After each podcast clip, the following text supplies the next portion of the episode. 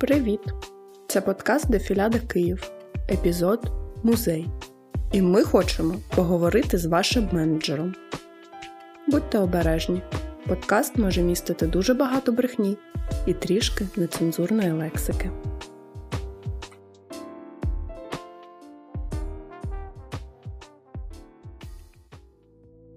Я не те, щоб старався познайомитися з ним. Ми з Павлом Тичиною ходили разом у початкову школу. Тоді він був таким дрищавим, тривожним створінням, але грати з ним було нормально. Батько його був суворий, ще й дяк, і часто наказував йти додому. Тичини не намагався тим наказам протистояти. Ну, а що ще вам треба? Що ще згадати? Гарно вчився. Я не дуже от і заздрив. Ми не були особливо близькими, але кілька разів, коли опинялись в якійсь справі разом, він усе робив, щоб не здаватися задавакою. І я не подумав, що він вважає мене дурним. Питав моєї думки, наче вона була важлива. Такий дбайливий, аж тошно. Але мав гарний голос, любо слухати. Вчив заборонені пісні, за які на нього дорослі шикали. Ми ті пісні любили більше, ніж йому казали. Та на тому, наскільки я знаю, дитячий бунт його закінчився. А потім ми знову зустрілися в Києві у комерційному інституті. Це було мало ймовірно, та все ж сталося. Занесло нас. Він привітно вітався, і я теж. Навіть не знаю, що він був тоді за людина. Ми не спілкувались. Але він крутився поряд з усякими важливими особами. Потім почалася війна, його відмазали, а мене нікому було. Я думав, що на тій війні загину. Але ні повернувся. Опісля ми з Тичиною кілька разів пересікалися, але не було такого, щоб знову дружили. А потім почалася друга, і там я вже помер. Якось так. Я іноді казав, що ми з Тичиною були близькими друзями в молодості. Це неправда. Але мені зазвичай хотілося здаватися важливим і розумним, а він же ж, наче народний поет, він би з якимось простим телепнем не дружив би. Я думаю, він би не образився. Не мав змоги спитати. Ну, От, власне.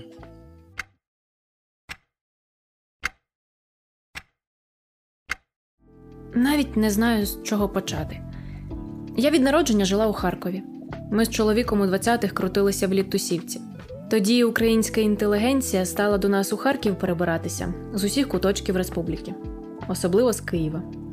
Приїхав і Павло Тичина, Павло Григорович, як всі на нього казали, хоча він і не був значно старшим за нас. Десь у 25-му, здається, хоча, напевно, трохи раніше 23-й. Хай буде 23-й. Павло Григорович спочатку був дуже київський. Звичайно, не за походженням, але перебування у Києві дуже відобразилося на його поведінці, звичках і образі. Принаймні, ми так думали. У ранні 20-ті ми з осторогою ставилися до київських, підозрювали, що вони не справжні соціалістичні письменники. Тож Павла Григоровича сприймали ненадійним київським літератором геніальним, але підозрілим. Але такі уявлення протрималися недовго. Відсутність у нього підозри чи якоїсь ворожості до нас багатьох підкупила, ну і його слава. Але мене це не взяло. Мене підкупила його професійна етика. Я вважала його лагідним, поступливим створінням, але якось заносила йому мого словника турецької, бо він попросив позичити, і застала у нього когось з молодих голодних поетів з чернетками. Павло Григорович дуже детально, конструктивно і вічливо пояснював, що в тих віршах не так, і чого хлопчина обов'язково має ще над ними попрацювати. Не кидати і не поспішати видавати, бо Павло Григорович такого не візьме в журнал, недовершене. Поступово ми всі стали дружити. Він був до нас не такий близький, як, скажімо, до Миколи Хвильового, але все одно спілкувався. Забігав на чарку, дискутував про літературу і політику, жахливо програвав усім у дурня. Весь час йому не щастило житлом. Ніяк не міг знайти тут комфортний простір. Спочатку він жив у колишній ванній кімнаті у приміщенні газети Вісті. Моя улюблена історія, як до нас приїхав милий і молодий Юрій Смолич, і Ілан Блакитний взявся за його соціалізацію. Повів знайомитися із зіркою поезії. Серце в Юри стало, коли він побачив, що його кумир спить на ванній плитці на газетах і солдатській ковдрі, а свої шедеври пише за столом, який ніжками стоїть у консервних бляшанках з водою, щоб миші не дісталися до рукописів. Потім Павла Григоровича підвищили до кухні на Московській, і рукописи розташувалися у казані. а велика колекція книжок у духовій шафі. Нарешті за кілька років йому дали нормальну кімнату. Пристойній квартирі, але його сусідом по квартирі був прекрасний, галасливий, сердешний Саша Копиленко. Саша тяжко переживав потреби лагідного тихого характеру Павла Григоровича, а Павло Григорович страждав, бо змушував когось в цьому світі переживати. Ну, згодом цю доволі комедну трагікомедію перервало справжнє лихо. Ні для кого репресії не були легкими. Але у Павла Григоровича зламалося всередині щось монолітне, щось в основі. Не могла його тоді бачити, наче й не розсипається, не впадає в істерику, але дивишся на нього, і вся броня, яку та обережно вдягала зранку, з гучним брязкотом падає додолу. У 34-му він повернувся до Києва, до нової дружини. Він багато в житті подорожував, і Київ, і Тбілісі, і Стамбул, і Харків залишили на ньому відбиток. Я бачила це, коли він їхав від нас. Ми бачилися і пізніше. Не скажу, що він видався мені якоюсь оболонкою людини, як дехто любив драматично говорити. Але Павла Григоровича поета я в ньому не побачила.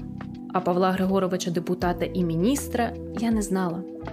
Не хотілося відновлювати знайомство і переписувати наче стару касету того тичину на цього. Єдине чула, що залишилося незмінним це миші. Навіть коли він жив у престижному роліті, його помешканню і речам докучали миші. Я думаю, це мило. Не знаю, чи то миші любили Павла Тичину більше за будь-кого, чи просто хотіли теж докласти руку, тобто зуби, до його рукописів.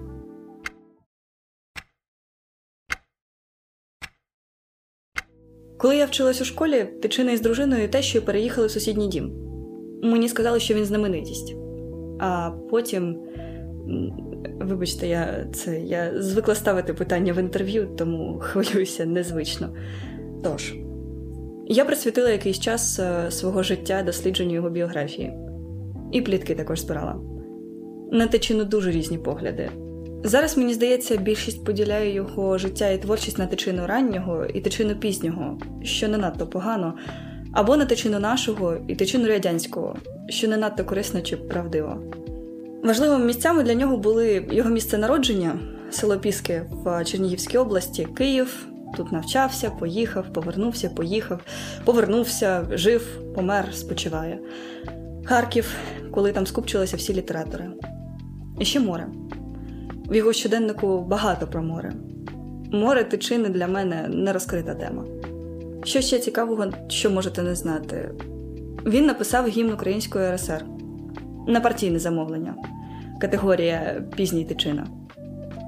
Цей ми в моїй молодості не так добре знали, як гімн СРСР, бо спочатку по радіо о 6 ранку вмикали Союз Нерушимий, а потім цей, що починається Живе Україна. Більшість другий не дослуховували.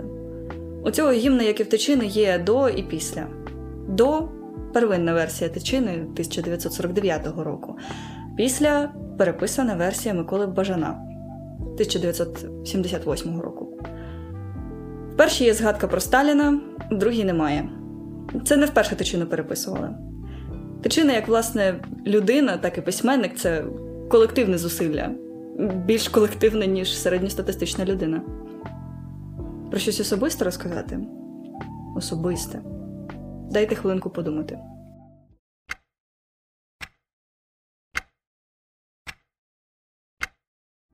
Ні, батька я його не знав. Батько був священник, мій дядько теж, от вони дружили.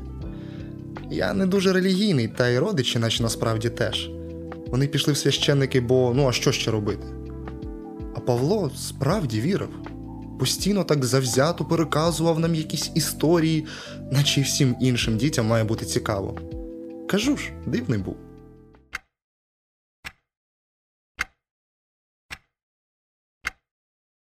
Нічого цінного, окрім пліток і анекдотів про Павла Григоровича, більше не знаю. Якось їздила з ним на озеро відпочивати під Києвом. Не я і він, а компанією. Місцева знайома намагалася закрутити з ним роман. Вона була певна, що подобається йому, а він, ніби просто сором'язливий, тому й не залицявся. Такий весь ніжний геній інтелігент. Павло Григорович щовечора після посиденьок гуляв сам вздовж Дніпра. Напевно, надихався для нових поезій. А хіба кохання не найкраще натхнення для творчості? Та дівчина вважала себе неперевершеною музою. Вона запланувала вийти на таку вечірню прогулянку трохи раніше за нього, щоб, наче випадково, перестріти його. І от уявіть, іде він, їй назустріч, а вона на фоні води і лісових сутінок у своїй найкращій персиковій сукні задумливо вдивляється вдалечінь, і ніби випадково його помітила. Вона не проти була проявити ініціативу і вирішила до поета звернутися поетично. Павле, ви не йдете мені з думок, серце лине до вашого. А він почув і спортивною ходою поспішив геть. Вона вирішила, що, напевно, вперше до нього хтось звернувся з такою пристрастю, от і не перелякався нещасний. Насправді ні, але про це може згодом. Нагадайте мені. Я ж думаю, він же тоді пожив з майбутньою дружиною, але ще наче не заручилися. Ще й з її мамою жили, знімав квартиру в них, а потім хап. Хоча, може, це занадто жорстоко. Ліда і так від багатьох відхопила. Але все одно шлюб якийсь надто прагматичний, на мій експертний смак. Ходили чутки абсолютно правдиві, що вона і його публічний образ, і тексти готувала і обробляла дуже добре, зважаючи на те, скільки він протягнув. Практично, дуже практично.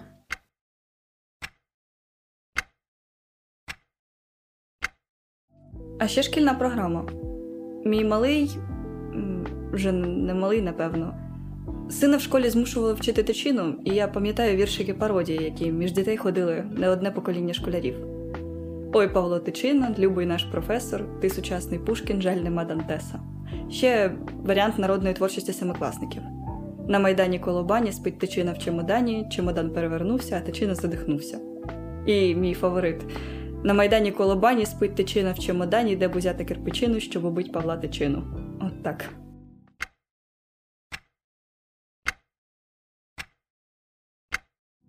Найбільше з їхньої сім'ї мені подобався Міша, брат Павла. Дітей в родині було 13, можете собі уявити. Хоча частина померли ще малими, все одно їх було багато, і не Павло був найпопулярнішим. Міша на 6 років нас старший, такий типовий старший брат. Ганяв їх і нас, сусідських, але не всерйоз. Павло часом на нього ображався, та ненадовго. Він такий. Якщо з ним потім лагідно, то швидко вибачить. З батьком та ж історія. Він як на підпитку, то буває лупоне Павла, якщо під руку підвернеться, а наступного дня хвалить Павлушу, розумника перед своїми друзями. І Павло не те, щоб забував про побої, але пам'ятав батька кращим, ніж той був насправді. А я добре пам'ятаю. І Міша пам'ятав, іноді аж блискав злобою. А ще Міша був сильний, крутий, як зараз сказали б. Павло тоді ніяк не міг освоїти власне тіло, рухався, наче лялька з незакрученими до кінця гвинтиками в суглобах. Коли виріс, стало краще. Що ще? Крав сусідські груші, а потім плакав. Забував, коли його черга мести хату, за це його часто сварили. І чув він уже підлітком, залицявся до дівчини, яка міші подобалась. Навіть не знаю, як йому тоді в голову таке прийшло. Можливо, теж був прояв бунту. Я повернувся в Піски раніше за Павла і зустрів Мішу там. Ми говорили не тільки про Павла, у нас взагалі-то і своє життя було, але дещо Міша на мене вивалив, бо на серці воно йому лежало. Коли ми були дітьми, Міша більше гуляв з іншими родичами Полею, Іванею, ближчими йому за віком. А Павло завжди більше любив Женю і дівчат, але вони один на одного не ображалися, в усіх були улюбленці. Але тоді вони всі були разом, не в духовному плані, а в просторовому, нікуди один від одного подітися. А потім у Павла почали з'являтися покровителі, вчителька початкової Серафіма Миколаївна, втілення Бога в уяві кожної дитини список. Павлом вона займалася окремо, дарувала книжки, допомагала потрапити в хор. Всі помирали заздрощів, але злитися на нього, ну справді злитися, не вміли. У клятій семінарії його теж підібрали, наче симпатичне безхатнє щеня. Від своєї рідні він відірвався. Міша помер десь у середині 20-х, точно не пам'ятаю коли. Ні, не зустрічав я його потім. Що ви вигадуєте? Ну, тут це так не працює. Слухайте, ви про тичину прийшли питати, чи про що? Давайте триматися теми. Е, Мені казали, що Мішина смерть Павла сильно підкосила, неочікувано для мене. Він навідував сім'ю до цього, але тут його прямо занесло в кризу, і він спробував відновити зв'язок. Не те, що від горя, хоча і від цього теж. Він все ж таки м'яка натура, але закинуло його в ці роздуми про родину. Міша мені тоді при зустрічі сказав, що вони стали зовсім незнайомцями. Люблять один одного, бо це у крові, але насправді зовсім незнайомці. Через батьків, через час. Була така у більшості тичин риса характеру. Якщо в них вистрелиш чимось, вони з цього розвернуть цілу проблему, широкий роздум, який потім затисне їх у темний куток. Щастя, що я таким ніколи не страждав. Та я занадто суворий до Міші, і особливо до Павла. Іноді його роздуми були цікаві, що в процесі, що у результаті. Та нова освічена іпостась Павла була чужа Міші, і мені теж. Хоча я із повною впевненістю не можу сказати, що у нього ще в дитинстві в голові було. Міша і Павло. Наприкінці незнайомці. Але вони один одного любили. По-перше, бо так заведено, по-друге, бо що ще робити. На інших були доноси. Писак я маю на увазі. Потім про них писали спогади. Про Павла теж писали спогади. Цікаво, де на нього доноси. Навіть на Женю його іншого брата доноси писали, а він то лише вчитель. А чи були доноси на Павла? Ну, хтось же ж мав за ним спостерігати. Хтось же ж мав його справді знати.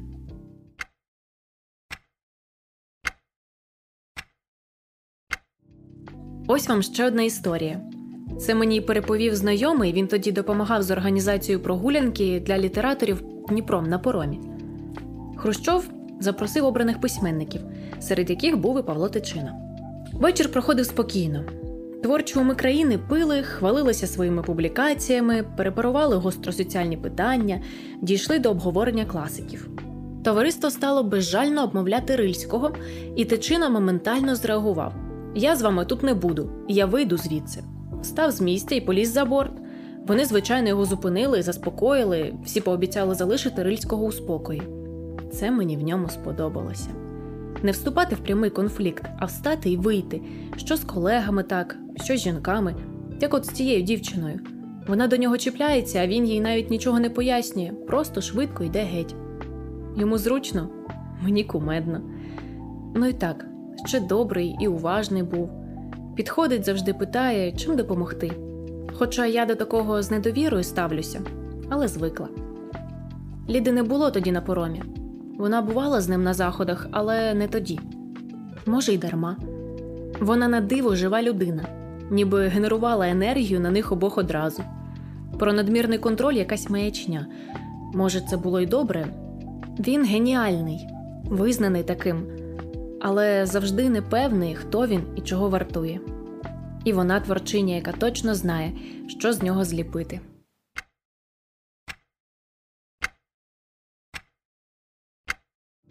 Якщо йти з Лисенка, то там спочатку буде Франка, наступник Коцюбинського, а на перетині Коцюбинського і Хмельницького, яка тоді називалась Леніна, стоїть сірий дім. Це дім письменників.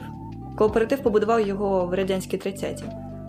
І швидка тоді була на рейтерській. Мама тоді працювала на швидкій, зміна цілу добу на кареті.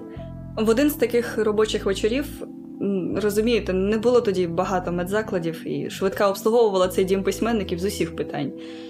І так сталося, що у мамину зміну їх викликали туди, коли помирав тичина.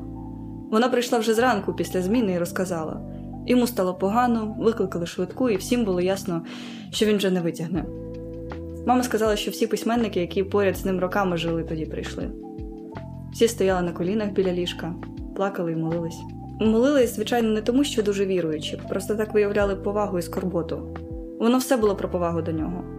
Зі сторони це здавалося дивним. Ну бо хто він, якийсь міністр, що ще болгарами займався. В школі читали вірші його про партію, складали оці жартівливі пародії, висміювали. А тут жодної публіки, ніхто їх не змушує. Просто вони втратили когось важливого. Ми щось ціни для них не зрозуміло.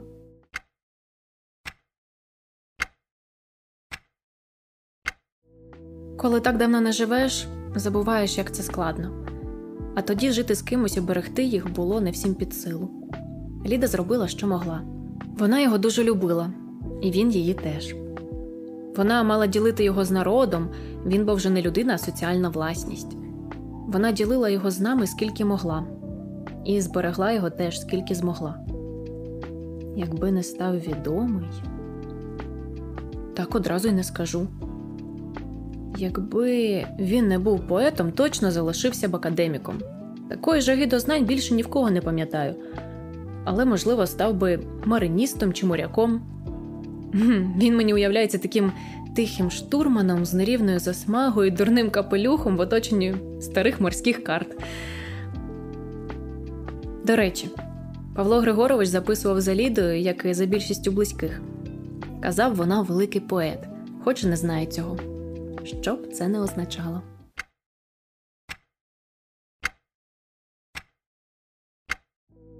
Мене завжди найбільше цікавила прив'язка тичини до місця.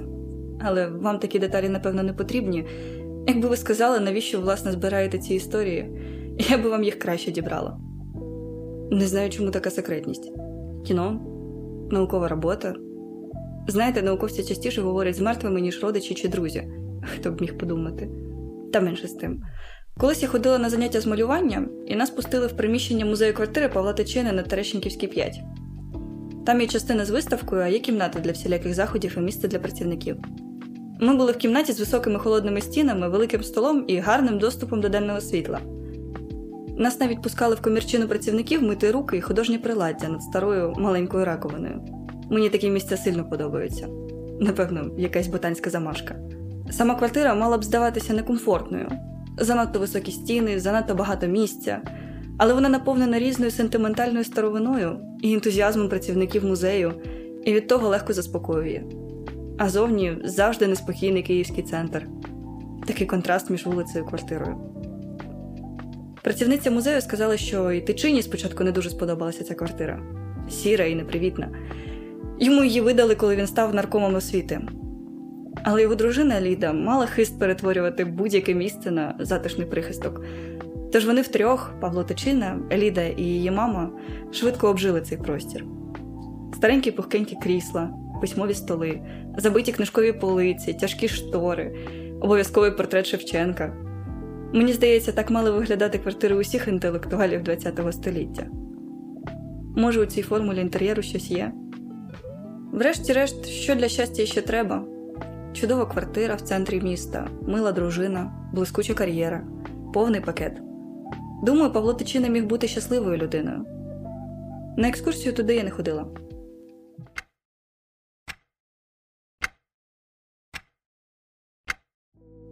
Чекайте, чекайте, не відключайтеся. Згадав ще.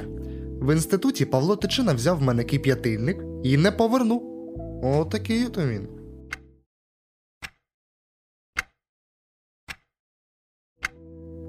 Один літній сусід розповідав, що і не надто хотів з тичиною спілкуватися, але тичина побачив його колекцію квітів і зацікавився, бо, виявляється, збирав гербарії.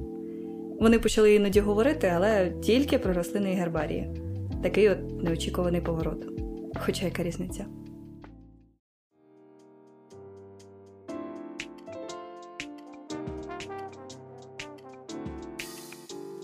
Дефіляда Київ це літературно-художній подкаст з вигаданими історіями про реальних людей від підліткового проєкту Тінсайт. Авторки подкасту Катерина Кіщинська та Юлія Мурашова, редакторка Юлія Конопляна, звукорежисер Павло Коваль, музика Іван Скорина, візуальне оформлення Джозі Барнс. Голос цієї історії надали Марія Перегонцева, Марія Головань і Ярослав Лисенко.